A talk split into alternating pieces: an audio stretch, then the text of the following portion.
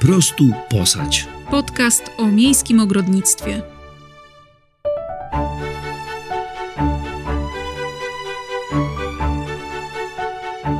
Cześć, jestem Joanna. Uwielbiam rośliny i sadzę je dosłownie wszędzie, nawet na dachu, a moja największa pasja to warzywnik. Cześć, jestem Darek. Ja odpowiadam za techniczne rozwiązania w naszym ogrodzie i wspieram Joannę w jego uprawie. Jestem jej tanią siłą roboczą, gdy sama nie daje rady. Zapraszamy na nasz podcast. Dziś w odcinku. Druga część naszych patentów na najbardziej popularne warzywa: marchewka, pietruszka, ogórek, papryka, pomidor, por, rzodkiewka, sałata, seler, szpinak. ziemniak. Poznajcie nasze sposoby na te warzywa. W tym odcinku druga część naszych patentów na warzywa. Na początek marchewka i pietruszka. Tak, wydaje mi się, że warto o tych warzywach mówić razem, bo one y, mają bardzo podobne potrzeby, różnią się tak naprawdę niuansami i one zwykle w naszym warzywniku rosną gdzieś tam blisko siebie. Oczywiście marchewka na bardziej słonecznym miejscu, pietruszka y, toleruje troszkę więcej cienia, więc jeśli brakuje mi miejsca na rabatkach, to gdzieś tam wciskam ją y, w takie miejsca, w których innym warzywom nie jest aż tak dobrze, bo słońca nie jest tam aż tak dużo. Pietruszka sobie spokojnie w takim delikatnym półcieniu, gdzie słońce nie dociera przez cały dzień poradzi. Marchewka to jest takie warzywo, które jedno z tych warzyw, które najlepiej smakują świeżo po zerwaniu. I to jest odpowiedź na pytanie, po co w ogóle siać marchewkę w ogródku. Marchewka jest tak popularna, jest w zasadzie wszędzie dostępna i czasami właśnie jak ktoś odwiedza e, nas i zagląda do naszego warzywnika, to mówi, po co ci w ogóle aż tyle marchewki? No po pierwsze po to, żeby mieć to warzywo zawsze pod ręką, bo chyba nie ma zupy bez marchewki, a do wielu innych dań też się przydaje, ale też dlatego, że taka świeżo wyrwana marchewka jest najpyszniejsza i na surowo e, i jeśli wyciskamy z niej sok, to to jest ten smak jakby nie ma porównania zupełnie do smaku marchewki ze sklepu. Więc jeśli tylko macie możliwość posiania e, rządka, dosłownie marchewki chociaż, to myślę, że nie będziecie żałować. Marchewka jest warzywem łatwym w uprawie, tak bym powiedziała, natomiast bardzo takim częstym błędem, chyba jednym z najczęstszych i właśnie on dotyczy marchewki, jest zbyt gęste sianie, marchewki i pietruszki, bo to e, obu warzyw tych dotyczy. Zbyt gęste sianie. Co to powoduje? Że korzonki muszą ze sobą walczyć o przestrzeń, w związku z czym zawijają się wokół siebie, rozwidlają, no kombinują jak tylko mogą, żeby dotrzeć do jak największej ilości składników. Kiedyś marchewkę i pietruszkę siało się w taki sposób, że siało się gęsto i to, co skiełkowało za dużo, taki nadmiar, przerywało się. Niestety teraz bardzo często marchewkę atakuje połyśnica marchwianka i właśnie ją wabi zapach natki, a ten zapach szczególnie mocno unosi się wtedy właśnie, gdy tę marchewkę przerywamy. Dlatego ja najbardziej lubię siać marchewkę pojedynczymi nasionkami. Ja je po prostu rozkładam pojedynczo w ziemi. To samo robię z pietruszką. To jest żmudna praca, bo te nasionka są e, bardzo drobne, więc trzeba po pierwsze nieźle wytężać wzrok, żeby widzieć, gdzie one padają. Po drugie, no, trzeba jednak z dosyć taką dużą precyzją działać, ale jest to możliwe do zrobienia, czego jestem dowodem. Co roku tak to robię. Są też takie patenty, wiele osób to stosuje, że na przykład zimą, jak ma troszkę więcej czasu, bierze trochę papieru toaletowego, przycina w takie paski, powiedzmy półtora, dwucentymetrowe i do tych pasków przykleja na przykład za pomocą mąki ziemniaczanej zmieszanej z wodą takie pojedyncze właśnie nasiona i robi takie domowe y, taśmy z nasionami. Takie taśmy można też już gotowe kupić w sklepie i to są takie najprostsze sposoby na to, żeby nie wysiewać zbyt gęsto marchewki i pietruszki. Niektórzy też do nasion dosypują piasku, to jest też jakaś metoda. Ja jej szczerze mówiąc nigdy nie stosowałam, nie próbowałam. Tak jak mówię, ja zwykle rozkładam te nasiona pojedynczo do rządków. A jeśli chodzi o sianie marchewki i pietruszki, to nie siejesz tylko na wiosnę, prawda? Nie, marchewkę sieję 3-4 razy w sezonie, pietruszkę tak ze dwa razy przynajmniej. W zależności od tego, jak e, schodzi, ile mamy tych e, pojedynczych siewek w rządku.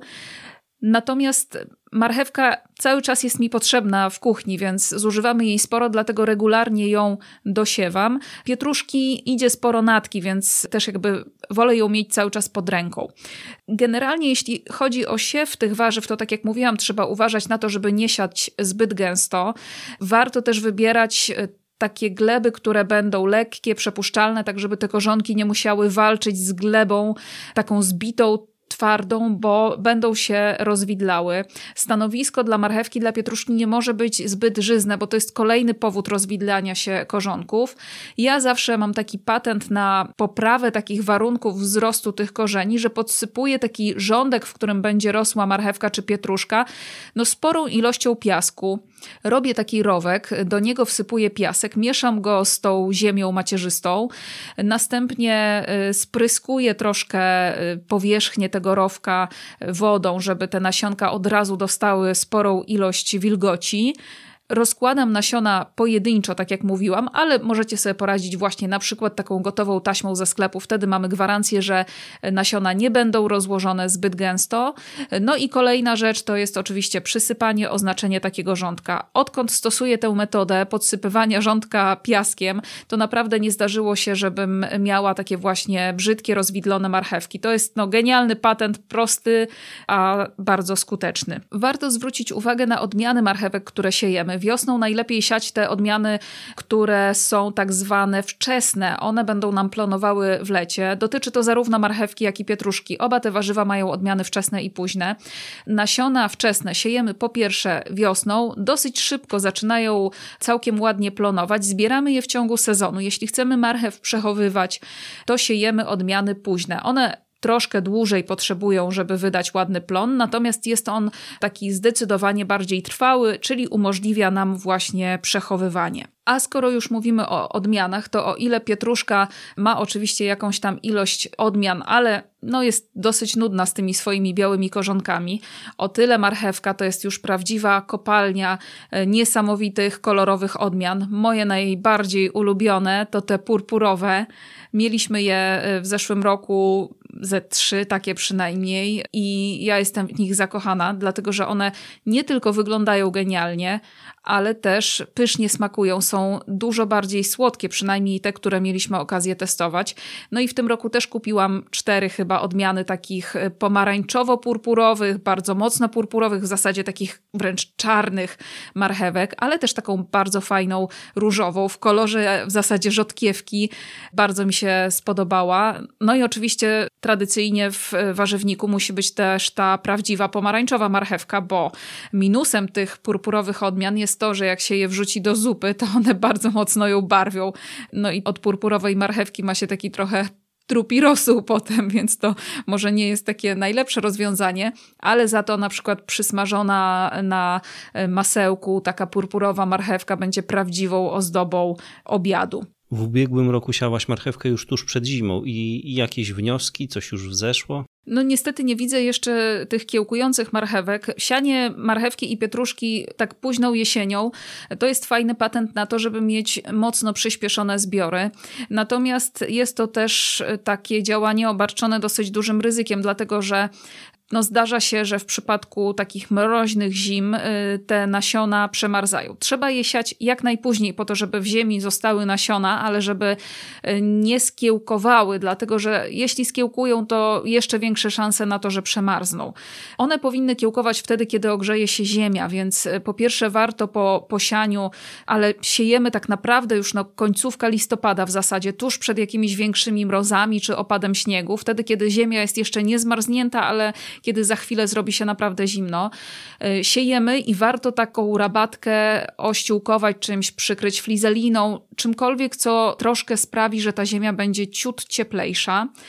E, siejemy troszkę gęściej niż normalnie, dlatego że e, to nam jakby zwiększa szanse na powodzenie. W przypadku, gdy część nasion przemarznie, to będzie jeszcze spory zapas na to, żeby reszta mogła spokojnie sobie rosnąć i dawać nam plony.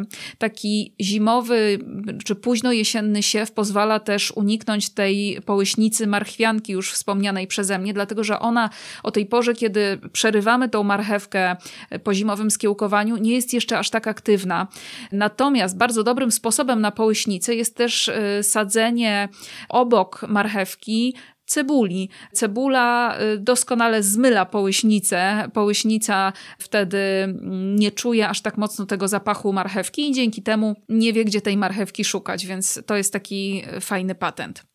Całkiem takim fajnym patentem jest też zostawienie rządka pietruszki na zimę. E, spokojnie można zostawić te korzenie w ziemi, można je delikatnie okryć, nie trzeba tego robić. E, spokojnie pietruszka sobie poradzi. I co to daje? No to, że jak tylko na wiosnę pierwsze promienie słońca zaczną ogrzewać e, te łodyżki młode pietruszki, to ona za chwilę będzie wypuszczała nam piękną natkę i w zasadzie marzec, kwiecień to są takie miesiące, kiedy już z tej zeszłorocznej pietruszki mamy całkiem spore ilości pysznej, świeżej, bardzo zdrowej natki. Całkiem sporo nazbierało się tych porad na temat marchewki i pietruszki. Ciekawe, czy tyle samo będziesz miała do powiedzenia na temat ogórka. Nie wiem, czy aż tyle, natomiast na pewno ogórka darzę trochę większą miłością niż marchewkę i pietruszkę. Wszystkie warzywa uwielbiam, ale ogórek jest taki szczególny. Cały czas mam przed oczami taki y, słoneczny, lipcowy dzień, kiedy wstaje się rano, ptaki śpiewają na dworze, a ja biegnę na bosaka do warzywnika i zrywam takie świeże ogórki do śniadania i one smakują nieziemsko, są tak słodkie, chrupiące, świeże, aż ojejku, aż się rozmarzyłam. Także ogórek w naszym warzywniku musi być. Może nie jest to takie warzywo, które jest bardzo proste w uprawie, dlatego że ono bardzo łatwo reaguje na różnego rodzaju niedobory, warunki atmosferyczne. Zdarza mu się chorować. Natomiast y, wydaje mi się, że jest to takie warzywo, które jednak jeśli troszkę uwagi mu się poświęci, no to daje bardzo dużą satysfakcję. Generalnie ogórki to są bliscy krewni dyni, czyli dynie to żarłoki, potrzebują dużo składników odżywczych i trochę podobnie ma ogórek. Ogórek lubi żyzną ziemię, więc ja zwykle jesienią takie stanowisko pod ogórka nawożę dobrze nawozem takim kurzym albo y, jakimś tam przekompostowanym obornikiem, jeśli mam. Produkcję rozsady zwykle zaczynam w połowie kwietnia, wtedy wysiewam w domu nasiona ogórków i mam taką wtedy gotową rozsadę, żeby po 15 maja przenieść ją do gruntu. Ogórki są bardzo wrażliwe na chłód, dlatego trzeba pamiętać, żeby nie sadzić ich wcześniej niż e, wtedy, kiedy minie ryzyko e, przymrozków. Także po 15 maja spokojnie można je już wynosić, jeśli przymrozki się nie będą pojawiały. I warto takie ogórki w tych pierwszych e, dniach po posadzeniu, w zasadzie w pierwsze noce po posadzeniu, okrywać nieco agrowłókniną, dlatego że noce majowe bywają jeszcze dosyć chłodne. Ja, jeśli rozsada się w domu nie uda, zdarza się czasami nasiona nie kiełkują, to sieję ogórki do gruntu w okolicach 8-10 maja. One do tego 15 jeszcze nie zdążą skiełkować, natomiast okrywam je właśnie włókniną, daję im troszkę więcej ciepełka dzięki temu i one sobie spokojnie rosną. Także ten 8-10 maja to jest taki dobry termin, żeby powoli siać y, ogórki w gruncie. Ogórki można uprawiać w szklarniach, tunelach, można w gruncie. Moim zdaniem dużo lepiej wychodzą te ogórki, które są e, sadzone w gruncie. Pewnie chodzi o mniejszą wilgotność jednak powietrza, taki przewiew, który jest e, na zewnątrz i to pewnie ogórkom bardziej służy. U nas e, te uprawy szklarniowe nie bardzo się udawały, one bardzo łatwo łapały różnego rodzaju choroby. Jeśli sami nie przygotowujecie rozsady, to naprawdę nic straconego. Ogórki bardzo łatwo dostać na bazarku, w sklepie ogrodniczym. Takie sadzonki gotowe do przeniesienia do ogrodu. Natomiast no minusem tego jest to, że dostajecie tam taką odmianę, która akurat jest dostępna, tak? A jeśli samemu przygotowuje się rozsadę, można sobie wybrać swoją własną ulubioną rozsadę. Ja pilnuję też takich odstępów pomiędzy tymi sadzonkami, które przenoszę do gruntu. 25 cm to jest takie niezbędne niezbędne minimum. Większość upraw ogórków, takich, które pamiętamy z ogródków naszych mam czy babć, to jest takie wielkie pole zarośnięte liśćmi ogórka. I to jest super sposób na uprawę. Wprawdzie te ogórki bywają trochę brudne od ziemi, natomiast jak najbardziej y, jest to sprawdzona metoda. My mamy bardzo mały warzywnik i mało miejsca, w związku z czym ja nasze ogórki uprawiam na takim wigwamie z y, tyczek bambusowych, albo może niekoniecznie wigwamie, bardziej ma to kształt takiego namiotu czyli przywiązuje mniej więcej 10 tyczek związanych tak w kształcie takiego trójkąta i na górze mają poprzeczną tyczkę. Staram się też troszkę albo siatkę położyć na te ściany tego tak zwanego namiotu, albo przywiązać jakieś sznurki, tak żeby ogórki miały dużą łatwość w przyczepianiu się e, do tego. Ogórki przyczepiają się takimi wąsami, więc nie zawsze średnica tych tyczek jest dla nich e, odpowiednia, tyczek bambusowych Tyczki bambusowe są też trochę śliskie, więc jeśli wprowadzimy czy jakiś sznurek właśnie, czy jakąś delikatną siateczkę, to ogórki sobie świetnie poradzą. Nam te ogórki świetnie plonują na tym wigwamie. Plusem jest też to, że one są czyściutkie, świeżutkie, wiatr pięknie je przewiewa, więc zdecydowanie słabiej łapią różnego rodzaju choroby. Ja generalnie staram się tym ogórkom troszkę pomagać w zaczepianiu się o te bambusowe tyczki czy tam te sznurki. Kiedy dojdzie już taka gałązka ogórka do samego szczytu tego wigwamu, to delikatnie ją oplątuję, a po jakimś czasie przycinam po to, żeby zmotywować roślinę, żeby wypuszczała takie pędy boczne. To z tych bocznych pędów owocowanie będzie najlepsze, dlatego nie bójcie się, warto ciąć ten główny pęd y, ogórka, jak już dojdzie do y, właściwych rozmiarów rozmiarów, bo dzięki temu mamy po prostu lepsze plony. Tak jak mówiłam, ogórki są żarłokami, więc co jakiś czas staram się je nawozić nawozami przede wszystkim z dużą zawartością potasu i fosforu. Ogórki też nie lubią jak e, ziemia im przesycha, wtedy bardzo łatwo łapią mączniaka, dlatego podlewanie regularne jest bardzo wskazane. Fajnie jakby ta ziemia była cały czas wilgotna, nie przelana, ale e, wilgotna. I u nas takie ogórki siane w maju do gruntu czy w połowie kwietnia na rozsadę, one nam doskonale owocują gdzieś tak mniej więcej do połowy sierpnia. A że jak mówiłam, już kocham ogórki, to robię taką dosiewkę ogórkową gdzieś tam w okolicach właśnie końcówki czerwca, początku lipca i dzięki temu te drugie ogórki, tak zwana druga zmiana ogórków, pięknie nam plonuje, no w zależności od pogody. Był już taki rok, że plonowały nawet do chyba 10 października. Te plony oczywiście w te chłodne tygodnie nie są już takie obfite, natomiast no to jest niesamowite zerwać sobie świeżego ogórka na kanapkę na przykład w październiku. Ale ja tutaj widzę jedną wadę, bo tu podkreślasz, że to taka twoja wielka miłość. No ale chyba nie ma purpurowych odmian, prawda? To prawda, jeszcze nie znalazłam, ale znasz mnie. To nie jest tak, że nie szukam jakichś innych odmian ogórków. I wtedy... Jeszcze nie znalazłam. jeszcze purpurowych nie znalazłam. Widziałam bardzo fajne białe, ale jakoś nie byłam przekonana do nich, więc ich nie wzięłam. Natomiast mamy bardzo fajny w tym roku taki ogórek kolczasty. Kiedyś mieliśmy taki ogórek meksykański przypominający arbuza. Natomiast no, to nie jest to. Te, ten kolczasty chętnie sprawdzę. On mi dosyć smakował. Kiedyś raz go mieliśmy, tak mi się wydaje, że to była podobna odmiana. Ale to jako ciekawostki Jako rozumiem, ciekawostkę, taki tak. zasadniczy tak. do jedzenia, no to... Tak, takie, takie, których jestem bardzo ciekawa i bardzo pozytywnie jakoś o nich myślę, to są takie dwie odmiany azjatyckie ogórków, które e, są takie podłużne i większe niż te takie tradycyjne gruntowe ogórki. E, bardzo mi się spodobały. Kupiłam je gdzieś tam nasiona za granicą. E, mam nadzieję, że fajnie nam wyjdą, bo wyglądają na niesamowicie smaczne. Także to są takie no, moje fanaberie, jeśli chodzi o odmianę ogórków, ale masz rację. Niestety purpurowych ogórków jeszcze nie ma. A co powiesz o papryce? Papryka wydaje mi się jednym z takich prostszych warzyw. W uprawie jest dosyć podobna do pomidorów, czyli co jakiś czas potrzebuje nawożenia. Bardzo lubi mieć słoneczne stanowisko i w zasadzie, jeśli się dobrze z nią obchodzi, to ona pięknie nam owocuje aż do późnej jesieni.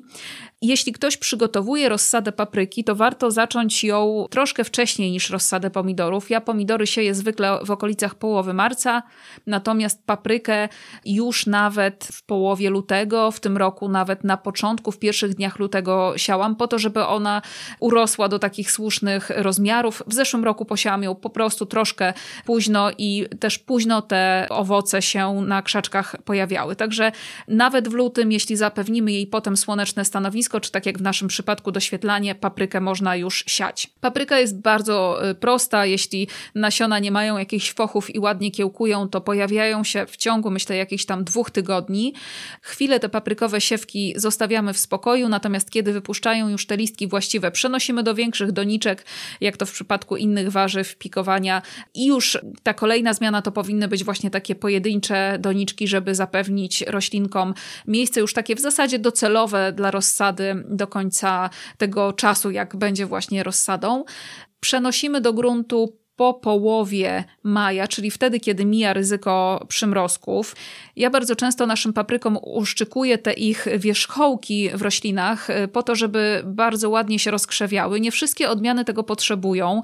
Na pewno też ciut opóźnia to owocowanie, natomiast ja mam bardzo dobre obserwacje, jeśli chodzi o y, plonowanie. Na takich y, paprykach, którym te czubki zostały uszczyknięte, owoców jest zdecydowanie więcej, więc Y, staram się robić to co roku, ale mam też takie odmiany, które doskonale same się rozkrzewiają i nie ma takiej potrzeby. Jeśli sami nie przygotowujecie rozsady papryki, to to jest tak popularne warzywo, że bez problemu znajdzie się na bazarze czy w sklepie ogrodniczym. Jeśli chodzi o warunki uprawy, to słoneczne stanowisko. My uprawiamy nasze papryki w donicach. Warto im zostawić sporo miejsca, 35-45 cm pomiędzy roślinami, tak żeby miały y, i przewiew, ale też dużo miejsca dla siebie. Po posadzeniu generalnie ta papryka jest niemal bezobsługowa, tylko co jakiś czas, e, jeśli gałęzie są no, oblepione owocami, to warto je przywiązać. Ja staram się też te papryki palikować, czyli każdej z nich dać taką tyczkę bambusową, do której e, jest przywiązana, dzięki czemu nie wyłamuje się e, cały krzaczek czy gałęzie. Nawożę nawozem podobnym jak ten nawóz do pomidorów, y, takim, który stymuluje owocowanie, kwitnienie, a nie y, nawozem azotowym, który przede wszystkim y, działa na te zielone części. Nam zależy na owocach, więc taki nawóz właśnie jak dla pomidorów będzie ok. No i w zasadzie tyle. Papryka, szczególnie te odmiany chili, to jest tak wdzięczne warzywo, że świetnie nadaje się na przykład do uprawy balkonowej. Mówiąc o papryce, powiedziałaś coś takiego, że jest ona trochę podobna w uprawie do pomidora. No to proszę bardzo, pomidor. Pomidor to chyba jedno z moich ukochanych warzyw. Ma tyle odmian, że w zasadzie co roku mam jakieś nowości do przetestowania i z wielką przyjemnością je testuję. Wydaje mi się, że jest to warzywo dosyć łatwe w e, uprawie, szczególnie te odmiany koktajlowe. One są doskonałe dla amatorów, na balkon, do donicy, świetnie sobie tam poradzą. A jeśli zastosuje się parę sprytnych trików, to e, na pewno będzie się zbierać całkiem niezłe plony. Ja najbardziej lubię takie stare odmiany pomidorów pomidorów, takie, które mają bardzo charakterystyczny, głęboki, mocno pomidorowy y, smak. Niestety one są bardzo często troszkę bardziej podatne na różnego rodzaju choroby czy szkodniki. Natomiast jest tak dużo różnych odmian, że myślę, że każdy znajdzie coś dla siebie. Pomidor lubi dosyć żyzne gleby, y, przepuszczalne, lubi słońce i ciepło, lubi też y, mieć jednak wilgotną glebę. Natomiast pomidora nie można przelewać, dlatego że owoce będą wtedy takie no, wodniste, niesmaczne. Tak naprawdę wydaje mi się, że jak pomidor dostanie trochę stresowych warunków i ta ziemia nie będzie aż tak wilgotna, to owoce są smaczniejsze, jakby mają większą taką koncentrację cukru w sobie. Natomiast no, trzeba z tym uważać też z tymi eksperymentami, bo można jednak no, sprawić, że owoce staną się twarde, wykształci się taka twarda piętka na przykład yy, i to też albo nierównomiernie się wybarwią, więc też trzeba ostrożnie z takimi eksperymentami. Pomidory to są takie warzywa, których rozsadę zawsze przygotowuję sama. Chcę postawić na konkretne odmiany, na nich mi zależy i dlatego mamy zawsze stoły z rozsadą zastawione właśnie głównie pomidorami. W tym roku mam 48 odmian, także będzie co testować. Oczywiście do gruntu pomidory trafiają dopiero po tym, jak mija ryzyko przymrozków po 15 maja. Troszkę wcześniej pozwalam sobie przesadzać pomidory do szklarni. Zwykle tak robię, dlatego że one wtedy dużo szybciej jakby odnajdują się w tych warunkach, wzmacniają się bardzo często. Pomidorki po tygodniu w szklarni mają już takie dorodne łodygi, wyglądają naprawdę zdecydowanie lepiej niż te, które idą do gruntu. Natomiast no też trzeba uważać, jeśli temperatury są niskie, są przymrozki, tak jak na przykład było w zeszłym roku, to nie ma co śpieszyć się z tym przesadzaniem do szklarni, bo bardzo łatwo takie pomidorki sobie uszkodzić. One, jeśli zostaną porażone taką niską temperaturą, to już małe szanse, żeby potem stanęły na nogi. Przeżyją oczywiście, dadzą sobie radę, jeśli tylko nie dopadnie ich taki naprawdę mróz. Natomiast jeśli temperatura spadnie gdzieś tam do zera, no może ich nie zabije, natomiast e, te zmiany już jakby w strukturze całej rośliny będą takie, że ona już do końca będzie osłabiona, będzie słabiej owocowała. Testowaliśmy to w zeszłym roku, naprawdę już wiem, nie warto się śpieszyć, lepiej zostawić tę rozsadę troszkę dłużej w domu i dać jej szansę, żeby e, jednak na zewnątrz trafiła, jak te warunki będą właściwe. Pomidory trzeba oczywiście przed przeprowadzką do gruntu czy do szklarni zahartować, to znaczy przez jakiś czas wynosić je na zewnątrz. Myślę, że dwa tygodnie to jest taki dobry termin, żeby one przyzwyczajały się do tych no, innych jednak warunków niż te, które są w domu. Najpierw wynosimy na krótszy czas, potem coraz dłużej, coraz dłużej staramy się jednak osłaniać przed jakimś takim palącym słońcem, szczególnie na początku. Potem one już powinny się pięknie do tego przyzwyczajać i dawać sobie radę. Jeśli zdarza się, że nam taki pomidor na rozsadzie w domu na przykład bardzo mocno wybiegnie, sadzonka jest wiotka, wysoka, widać, że taka rachityczna, można ją uratować. Doskonałym sposobem, jeśli chodzi o sadzenie w donicy, jest takie delikatne ułożenie łodygi pomidora w taką jakby pętelkę, takie kółeczko w donicy i przysypanie ziemią, tak żeby nad ziemię wystawały tylko e, no, kilka takich najzdrowszych listków, resztę lepiej oberwać, czyli tak jakby bardzo mocno skracamy sadzonkę, nie ucinając jej, ale jakby no właśnie tworząc taką pętelkę, która potem jest przysypana ziemią. Drugi taki sposób, jeśli sadzimy w gruncie, to jest e, posadzenie e, pomidora na ukos, to znaczy wykopanie takiego ukośnego dołka, który idzie coraz niżej w ziemię i położenie jakby tej długiej łodygi właśnie wzdłuż takiego dołka, a nad ziemią pozostawienie tylko właśnie tych zdrowych listków. Widziałam też taki sposób, że można takiemu wybiegniętemu pomidorkowi uciąć y, tą górną część i ją ukorzenić. Ja tego nigdy nie próbowałam, natomiast na pewno jest to jakaś tam metoda na uratowanie pomidorka. Rozsada pomidora jest tak popularna, że e, wiosną można ją dostać na w zasadzie każdym bazarku, także jeśli nie robicie własnej rozsady, nic straconego. Odmian jest też bardzo dużo do wyboru, natomiast jeśli chcecie takie ekstra, ekstra naprawdę, to raczej na bazarku czy w ogrodniczym ich nie znajdziecie. Sadząc pomidor, ja zawsze staram się po pierwsze posadzić zdecydowanie głębiej niż on rósł w doniczce. Po drugie, dać mu taki pakiet na start. Ziemię wymieszam, mieszam bardzo często z mączką bazaltową, ze skorupkami jajek. Ostatnio słyszałam, że te skorupki dopiero w kolejnych latach jakby oddają to, co w nich najlepsze.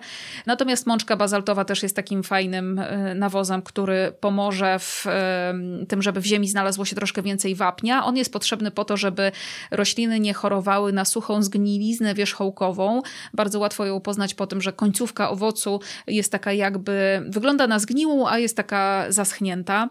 Do takiego dołka pod pomidor zawsze wrzucam też suszone pokrzywy i tutaj uczulam, e, jak zbieracie te pokrzywy na suszenie, to warto zbierać je bez korzonków, bo już przy dwóch pomidorach e, w zeszłym roku na przykład miałam piękne sadzonki pokrzyw. Domyślam się, że właśnie gdzieś tam nie dosuszyłam i gdzieś tam korzonek się y, dostał. No i daje trochę nawozu kurzego, ale bardzo delikatnie, tak, czy nawozu jakiegoś tam uniwersalnego, takiego y, bio, ale do pomidorów, tak żeby na start ten pomidor miał taką fajną dawkę, y, żeby się wzmacniał i żeby to dobro miał bezpośrednio przy korzeniach.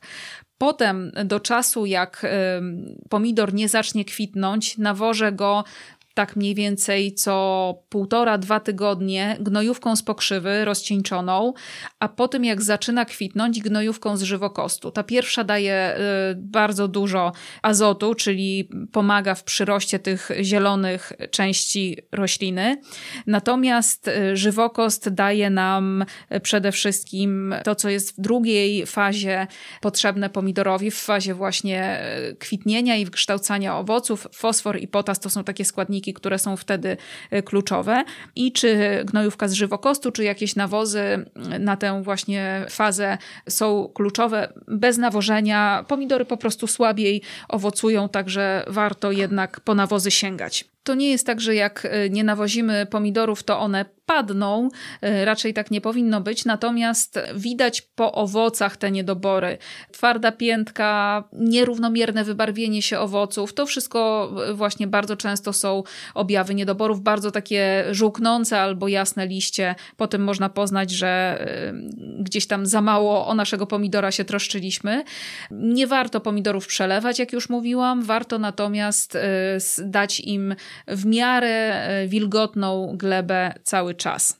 Pomidory potrzebują przewiewu, także nie sadzimy zbyt gęsto. To jest takie częste myślenie, że jeśli y, posadzę więcej roślin, to będę mieć więcej owoców. Jeśli rosną za gęsto, to absolutnie nie będą się zagęszczały nawzajem, ale też łatwiej takie pomidory złapią choroby. Także 40-50 centymetrów pomiędzy krzaczkami to jest taka właściwa odległość. Trzeba pamiętać też, jeśli mamy pomidory w szklarni, żeby tę szklarnię wietrzyć, żeby tam nie było zbyt wilgotno. Jeśli są upały, to czasami warto też taką szklarnię delikatnie zacienić, żeby dać pomidorom dobre warunki. No i taka jeszcze jedna ważna rzecz, jeśli chodzi o pomidory, to są wilki. Trzeba je uszczykiwać. Co to są wilki? To są takie y, gałązki, które pomidory wypuszczają z pomiędzy łodygi a liścia. To wygląda jak taka nowa sadzonka pomidora, która właśnie wyrasta z takiego kącika i niestety one po prostu osłabiają roślinę. Nie ma sensu ich zostawiać. Najczęściej pomidora prowadzi się na jedną łodygę, czyli wszystkie te wilki trzeba usuwać. Innym takim sposobem jest zostawienie dwóch dolnych wilków y, czy jednego i wtedy prowadzimy tą zasadniczą łodygę i jeszcze jedną boczną albo dwie boczne i to się nazywa prowadzenie na jeden, na dwa albo na trzy pędy.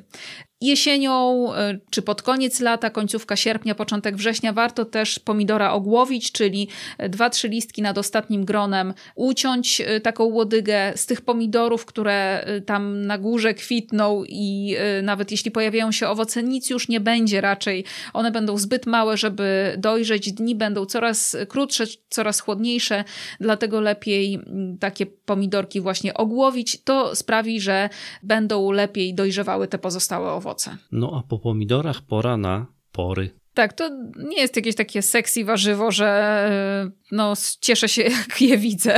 Ale to jest takie warzywo, które musi być w ogródku. Y, składnik wielu potraw, zup i tak dalej, więc ja korzystam z tych listków. Chcę mieć swoje pory zawsze pod ręką, dlatego zawsze są w moim warzywniku. Zawsze kupowałam gotową rozsadę, pora i selera. W tym roku jednak y, posiałam sama, dlatego że miałam takie przykre doświadczenia z zeszłego roku. Pandemia koronawirusa, zamknięte wszystko, a ja nie mam rozsady i generalnie nie mam jej gdzie kupić, dlatego postanowiłam być samowystarczalna i taką rozsadę przygotować sama i nawet się udało, a przynajmniej na tym etapie tak to wygląda. Pory sieje się gdzieś tam w okolicach początka, połowy lutego tym samym czasie mniej więcej co cebulę na rozsadę, ale w normalnych warunkach też bardzo łatwo je dostać gdzieś tam na bazarku czy w ogrodniczym, więc spokojnie. Co jakiś czas taką rozsadę warto troszkę przyciąć, trochę takiego fryzjera zrobić temu porowi, bo te jego szczypiorki bardzo łatwo się tak pokładają i tak dalej. Można taką rozsadę przenieść do szklarni y, po posianiu, delikatnie ją okrywać. Jeśli nie są jakieś wielkie mrozy, to na pewno będzie jej tam lepiej niż y, w domu. Moje pory, niezależnie od tego, czy z rozsady własnej, czy kupionej do gruntu, trafiają zwykle w okolicach połowy kwietnia. E, natomiast e, zawsze sadząc mniej więcej tak co 15 centymetrów sadzę te e, poszczególne roślinki.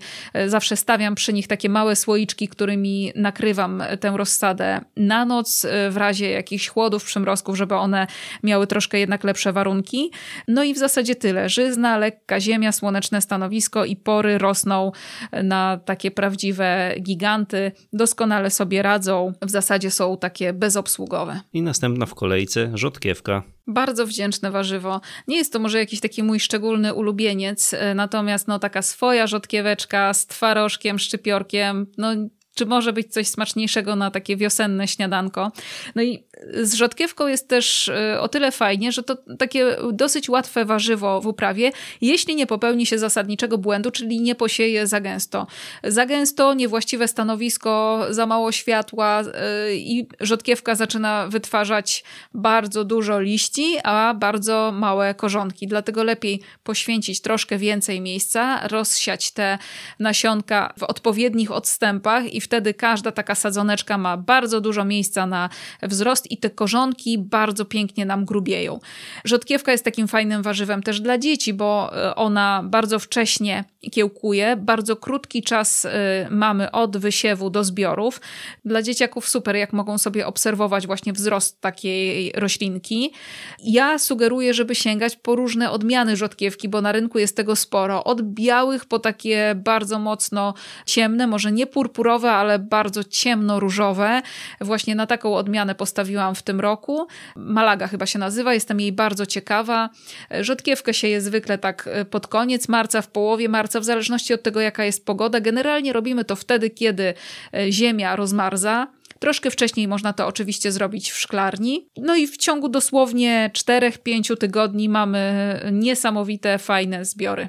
Warto pamiętać, że rzodkiewka rośnie w chłodzie, dlatego sianie jej w samym środku lata to niekoniecznie dobry pomysł. Takie terminy dla rzodkiewki to jest wczesna wiosna i jesień. Jesienią można też e, mieć e, całkiem fajne plony rzodkiewki, a mało kto o tym pamięta, więc w tym roku może spróbujcie nie tylko na wiosnę, ale też jesienią gdzieś tam pod koniec sierpnia na przykład wysiać rzodkiewkę. A jakie masz patenty na sałatę? Sałata to jest dla mnie takie warzywo z rozsądku. Nie wyobrażam sobie, żeby jej nie było w warzywniku Ona mi nie tylko służy za e, składnik różnego rodzaju potraw, które z niej przygotowujemy, ale też e, takie warzywo, które zdobi warzywnik wtedy, kiedy jest on dosyć pusty. Ja bardzo często albo sama sieję, albo kupuję rozsadę sałaty w bardzo różnych kolorach e, i wtedy, kiedy wszystkie warzywa pozostałe są jeszcze bardzo malutkie albo nie zdążyły wykiełkować, to ta sałata robi takie show prawdziwe na e, rabatkach. Zwykle wszystkich tych sałat, które sadzę, nie jesteśmy w stanie zjeść. Rozdajemy albo bardzo często trafia po prostu na na kompost, natomiast robi na pewno niesamowite wrażenie. Sałata jest u nas od wczesnej wiosny do wczesnej wiosny, czyli w zasadzie przez cały sezon. Trzeba szukać takich odmian oczywiście na lato, bo sałata, jeśli ma za ciepło, to bardzo łatwo y, zaczyna wybijać w taki pęd kwiatowy, natomiast są też takie odmiany, które spokojnie plonują latem. Sieję wczesną wiosną na rozsadę, ale w tym czasie, kiedy ja sieję rozsadę sałaty, już w szklarni mamy piękne sałaty, które posadziłam tam późną jesienią y, na taki wczesnowiosenny zbiór, czyli ta sałata doskonale sobie w szklarni radzi przez całą zimę. Może zbiory wtedy nie są jakieś y, szalone, raczej to są pojedyncze listki. Natomiast jak tylko dostaje troszkę słońca, to ona pięknie zaczyna rosnąć i naprawdę już początek kwietnia to już całkiem e, dorodne sałaty, jeśli jest słoneczna, ciepła wiosna można zbierać. Poza tym, że sałata zdobi warzywnik, to też cieniuje glebę wtedy, kiedy te warzywa są bardzo małe, dzięki czemu mamy mniej pielenia, czyli to jest takie warzywo, które bardzo w warzywniku pomaga, no i do tego też bardzo fajnie smakuje. Ja mam wrażenie, że sałata urośnie w zasadzie wszędzie, na każdej ziemi. Może nie lubi takiej przelanej e, gleby, natomiast e, warto, żeby ona była cały czas wilgotna. Taką sałatę od wysiewu do zbioru to 6-8 tygodni to spokojnie, także to jest kolejne takie warzywo fajne dla e, i początkujących i dla dzieciaków. Dla niecierpliwych. i dla niecierpliwych, tak. Zbiory są naprawdę bardzo szybkie, ale to też pokazuje, że fajnie sałatę siać na przykład e, po troszku co dwa tygodnie i te zbiory sobie zapewnić przez tak naprawdę cały sezon. Przyznasz, że sałata to jest takie warzywo, które w kuchni przydaje się w zasadzie cały czas. Tak, no i chyba każdy lubi sałatę, także rzeczywiście. Jeśli mielibyście ochotę mieć taką sałatę właśnie na wczesnowiosenny zbiór, czyli sianą jesienią, to proponuję wysiew gdzieś tam pod koniec sierpnia takiej rozsady i potem przepikowanie jej właśnie do szklarni, czy pod jakąś osłonę, taką można na przykład y, okryć troszkę flizeliną, zrobić taki mini tunelik na grządkach i ta sałata naprawdę, większość tych odmian, które są przystosowane do y, chłodu, ale ja też zdarzało mi się, że sadziłam normalne odmiany i one też potrafiły przetrwać zimę. Jeśli zima była łagodna, to ona pięknie zaczyna wiosną odbijać, także bardzo Wam polecam taki y, wysiew jesienny sałaty na zbiór wiosenny i oczywiście jesienią można też y, siać roszponkę, która będzie nam przy sprzyjających warunkach pogodowych całą zimę plonowała, a wiosną da już naprawdę taki zbiór, że nie będziemy w stanie nie przerobić. Rukola potocznie zaliczana do sałat też nam daje fajne zbiory w zasadzie przez cały sezon. Warto sadzić tą rukolę bylinową, bo zbiory z niej są zdecydowanie dłuższe. Jesienią można przyciąć te gałązki i one na wiosnę pięknie odbijają. No i całe mnóstwo sałat, które są dostosowane do tych warunków takich, kiedy i jest chłodniej, i jest cieplej, także szukajcie.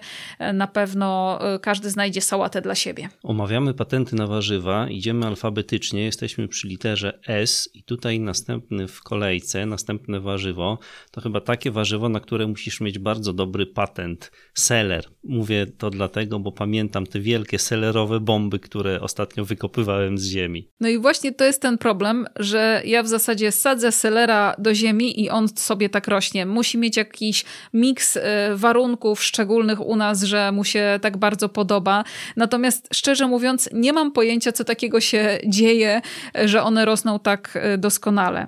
Do tej pory selery kupowałam zawsze y, jako taką gotową rozsadę. W tym roku po raz pierwszy wysiałam sama i już teraz ta rozsada naszego selera jest dużo bardziej dorodna niż te selerki, które kupowałam właśnie jako gotową rozsadę. Jestem nimi zachwycona. Te sadzonki są tak urocze, no ale na tym jakby mój zachwyt selerem się kończy, dlatego że ja generalnie selera nie lubię. Natomiast no nie wyobrażam sobie rosołu czy zupy bez y, selera.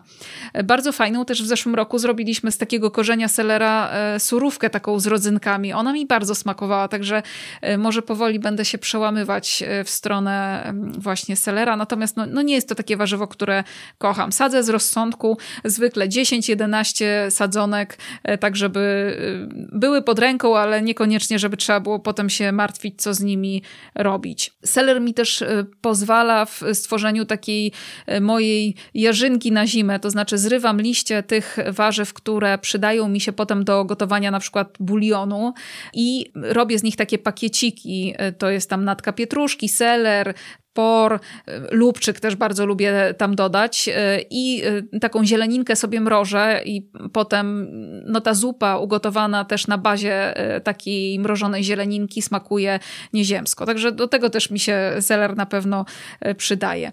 Ja generalnie posiałam w tym roku selera gdzieś tam na początku lutego. On niestety potrzebuje bardzo dużo czasu na skiełkowanie, na wzrost, także no trzeba to uwzględnić przy własnoręcznym wysiewie, ale rozsada selera jest tak łatwo dostępna, że jeśli tylko nie macie potrzeby, żeby siać ją samemu, to naprawdę spokojnie można ją dostać.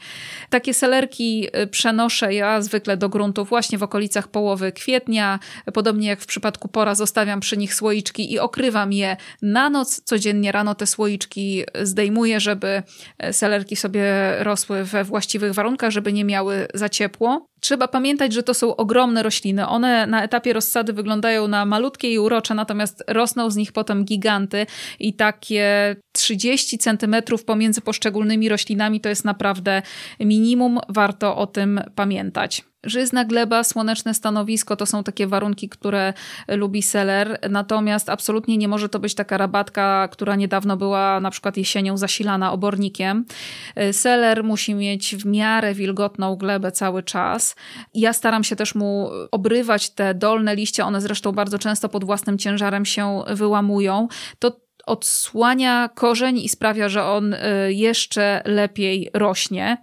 Seler niestety jest bardzo wrażliwy na różnego rodzaju niedobory składników odżywczych w glebie. To może się objawiać żółknięciem liści albo ich pękaniem u nasady, dlatego warto taką grządkę z selerami co jakiś czas nawozić wieloskładnikowym, najlepiej y, bio nawozem przeznaczonym do warzyw. Czyli Joanna i seler to raczej nie jest wielka miłość, tylko małżeństwo z rozsądku, ale tak uprawiasz. A co powiesz o szpinaku?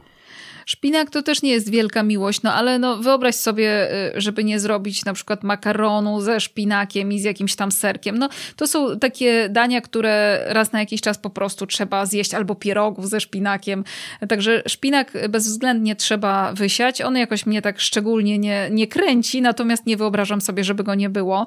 Ja najbardziej lubię siać szpinak jesienią, dlatego że zbiory wtedy są zdecydowanie dłuższe. Zbieram taki szpinak po wysianiu gdzieś tam pod koniec sierpnia. Cały wrzesień cały październik. Jeśli zima jest łagodna, to także w zimie. A potem jak słońce wiosną zaczyna się pojawiać, to to jest prawdziwy festiwal szpinaku i jest go niesamowicie dużo. Po prostu pełnymi michami y, zbieram ale jak szpinakowi robi się za gorąco, to wtedy zakwita i to jest koniec zbiorów. Jeśli szpinak sieje się wiosną, to niestety te warunki pogodowe są tak zmienne, że ta reakcja stresowa w postaci y, no, takiego szybszego kwitnienia jest dużo bardziej prawdopodobna. Y, stąd właśnie lepiej siać szpinak jesienią niż wiosną, ale oczywiście w tym roku trafiłam na jakąś taką ekstra odmianę, którą chciałam wypróbować. No i y, Posiałam wiosną też, także zobaczymy, jak długo y, pogoda pozwoli jej rosnąć bez kwiatków. Szpinak generalnie można siać w zasadzie przez cały sezon. To nie jest tak, że jak posiejemy, to od razu zakwitnie. Chwilkę nam da na zbiory. W pełnym lecie raczej dosyć krótką chwilkę, ale jeśli lubimy szpinak i chcemy go mieć w ogródku, to można tak co 2-3 tygodnie dosiewać rządek i wtedy ten, który zakwitnie, już kończymy zbiory, a następny już jest do zbiorów gotowy. Także to jest taki patent na to, żeby mieć zawsze świeży szpinak pod ręką. Szpinak generalnie lubi żyzną ziemię, słoneczne stanowisko, bardzo nie lubi mieć suchej ziemi, bo wtedy właśnie kolejny powód, żeby zakwitnąć. Natomiast u nas zwykle szpinak rośnie w nieco zacienionym e, stanowisku i też sobie świetnie daje radę. To jest właśnie takie jedno z tych warzyw, które e, można spokojnie do jakiegoś takiego miejsca, gdzie słońce nie jest przez cały dzień e, siać i ono tam też da radę. Generalnie jak uszczykujemy szpinakowi listki w miarę regularnie, to on cały czas wypuszcza nowe, no bardzo takie powiedziałabym, że dosyć proste jednak w uprawie warzywo, bardzo wdzięczne. No i na koniec moja wielka miłość, czyli ziemniak. Tak, ja też bardzo lubię ziemniaki, szczególnie te młode prosto spod krzaczka. I to jest właśnie powód, dla którego my y, ziemniaki w naszym warzywniku sadzimy, chociaż no nie jest to aż taki dobry pomysł, jak się ma pomidory, bo y, te dwie rośliny niestety bardzo łatwo zarażają się zarazą ziemniaka i najczęściej ta zaraza przenosi się właśnie z ziemniaków na pomidory, ale no jest to takie podstawowe jednak warzywo, więc y, warto spróbować, warto posadzić je jak najdalej od pomidorów i raczej powinny dać radę radę. Ziemniaki myślę, że to jest takie kolejne warzywo, które można uprawiać z dzieciakami, bo wystarczy y, włożyć takiego ziemniaka do ziemi i za chwilę zacznie wypuszczać listki, a y, jak damy mu chwilę to i zajrzymy, rozkopiemy trochę ziemi, to się okaże, że mamy mnóstwo młodych y, ziemniaczków, także bardzo fajne, łatwe warzywo. Ja bym powiedziała, że w zasadzie takie bezobsługowe. Właśnie sadzimy ziemniaka, czekamy chwilę i za jakiś czas zbieramy e, młode ziemniaki. Te młode ziemniaki prosto spod krzaczka są e, niesamowite. One smakują zupełnie inaczej niż te ze sklepu. E, słyszałam, że najwięcej smaku ziemniaki mają w ciągu 20 minut od zbioru, więc nie ma opcji, żeby w sklepie kupić tego typu ziemniaki. One są po prostu tak głębokie w smaku, takie młode ziemniaczki prosto spod krzaczka, że dla mnie to jest taka nagroda, że mimo tego ryzyka właśnie zarazy ziemniaczanej zawsze ziemniaki mamy u siebie w ogródku. Staram się generalnie ziemniaki e, sadzić gdzieś tak mniej więcej w kwietniu. E, my mamy e, takie skrzynie na warzywa, w których je uprawiamy. One mają mniej więcej pół metra wysokości, dwa metry długości i metr szerokości. W takiej jednej skrzyni mieści mi się 18 krzaczków ziemniaków, ale po środku zwykle wsadzam jeszcze takie warzywa na wcześniejszy zbiór, jak na przykład kalarepę czy czosnek, czasami jarmuż, różnie to bywa. Ziemniaki sadzę sadzę w tych naszych skrzyniach dosyć głęboko, dlatego że nie mamy możliwości okopywania ich e, potem. To by było rozsądne, żeby to zrobić. Okopywanie sprawia, że bulwy nie wydostają się na powierzchnię i e, nie zielenieją. Taki zzieleniały ziemniak jest trujący. Trzeba o tym pamiętać, wyrzucić go, a nie próbować zjadać. Oczywiście, że e, jakby szkoda, skoro się nad nim namęczyliśmy, jednak no, chyba ważniejsze jest zdrowie niż strata jednego ziemniaka.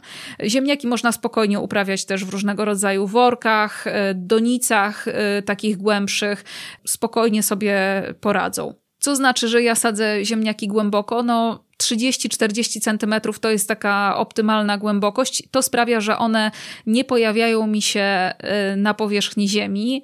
Natomiast myślę o tym, żeby w tym roku jeszcze wyściółkować słomą taką rabatę z ziemniakami na wypadek, gdyby któryś się pojawił, żeby jednak y, nie zzieleniał właśnie.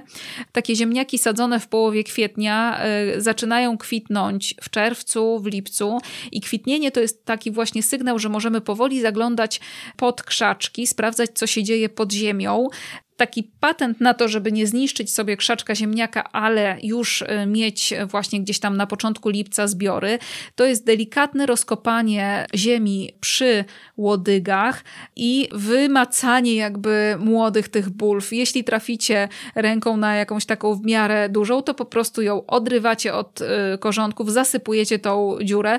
To się nazywa podbieranie ziemniaków. Trochę może kojarzy się z jakimś tutaj złodziejstwem w warzywniku, natomiast y, mi się bardzo miło kojarzy y, właśnie ze smakiem takiego młodego ziemniaczka z mizerią, na przykład pyszotka. A zanim wysadzisz takie ziemniaki w gruncie, starasz się je skłonić do tego, żeby wypuściły kiełki. Tak, to jest e, fajny patent. To się nazywa pędzenie ziemniaków, czyli takie ziemniaki, które planujemy posadzić, warto na jakiś czas położyć na widnym parapecie, nawet gdzieś tak e, w lutym, pod koniec lutego e, zwykle za to się zabieram. Świetnie się nadają do tego wytłaczanki od jajek. Dzięki temu te ziemniaki wypuszczają takie kiełki, które jeśli znajdą się pod ziemią, to od razu zaczynają pracować i iść w górę. Jeśli posadzimy takiego ziemniaka, który jeszcze tych kiełków nie wypuścił, to no, chwilę zajmie, zanim od tych kiełków, prawda, zacznie ta łodyżka iść i tak dalej.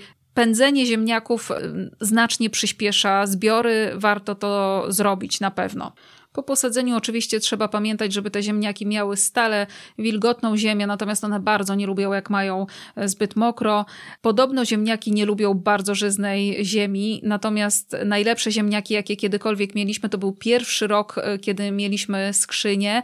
Ogrodnik wtedy przywiózł nam taką świeżutką ziemię do nich e, i właśnie jak mu powiedziałam, że chcę posadzić w niej ziemniaki, to powiedział, oj, będzie zażyzna, będzie pani miała same łodygi, a zero ziemniaków. Ale tak naprawdę to były najładniejsze ładniejsze ziemniaki, bulwy były ogromne, także e, nie zgodzę się tutaj, że ziemniaki urosną tylko w takiej troszkę gorszej ziemi. Ja zwykle skrzynię, w której sadzę ziemniaki na wiosnę podsypuję odrobiną właśnie takiej lepszej e, ziemi i co roku te ziemniaki nam się pięknie udają. Jak tak rozmawiamy o ziemniakach, to mam ochotę pójść do kuchni i zrobić placki ziemniaczane. Może to jest jakiś patent na jutrzejszy obiad. Mamy jeszcze trochę ziemniaków z naszego ogródka, także... Świetny pomysł. A ziemniak kończy nasz maraton patentów warzywnych. Trzymamy kciuki za Wasze plony w tym roku. Powodzenia. Dziękujemy, że dziś byliście z nami i już teraz zapraszamy na kolejny odcinek naszego podcastu. Za tydzień w Po prostu Posadź. Jak dbać o warzywa i jak przygotować warzywnik na nowy sezon. Zapraszamy także na nasze konto na Instagramie Po prostu Posadź oraz na naszego bloga poprostuposadź.pl, gdzie znajdziecie wiele praktycznych porad o uprawie ogrodu i warzywnika.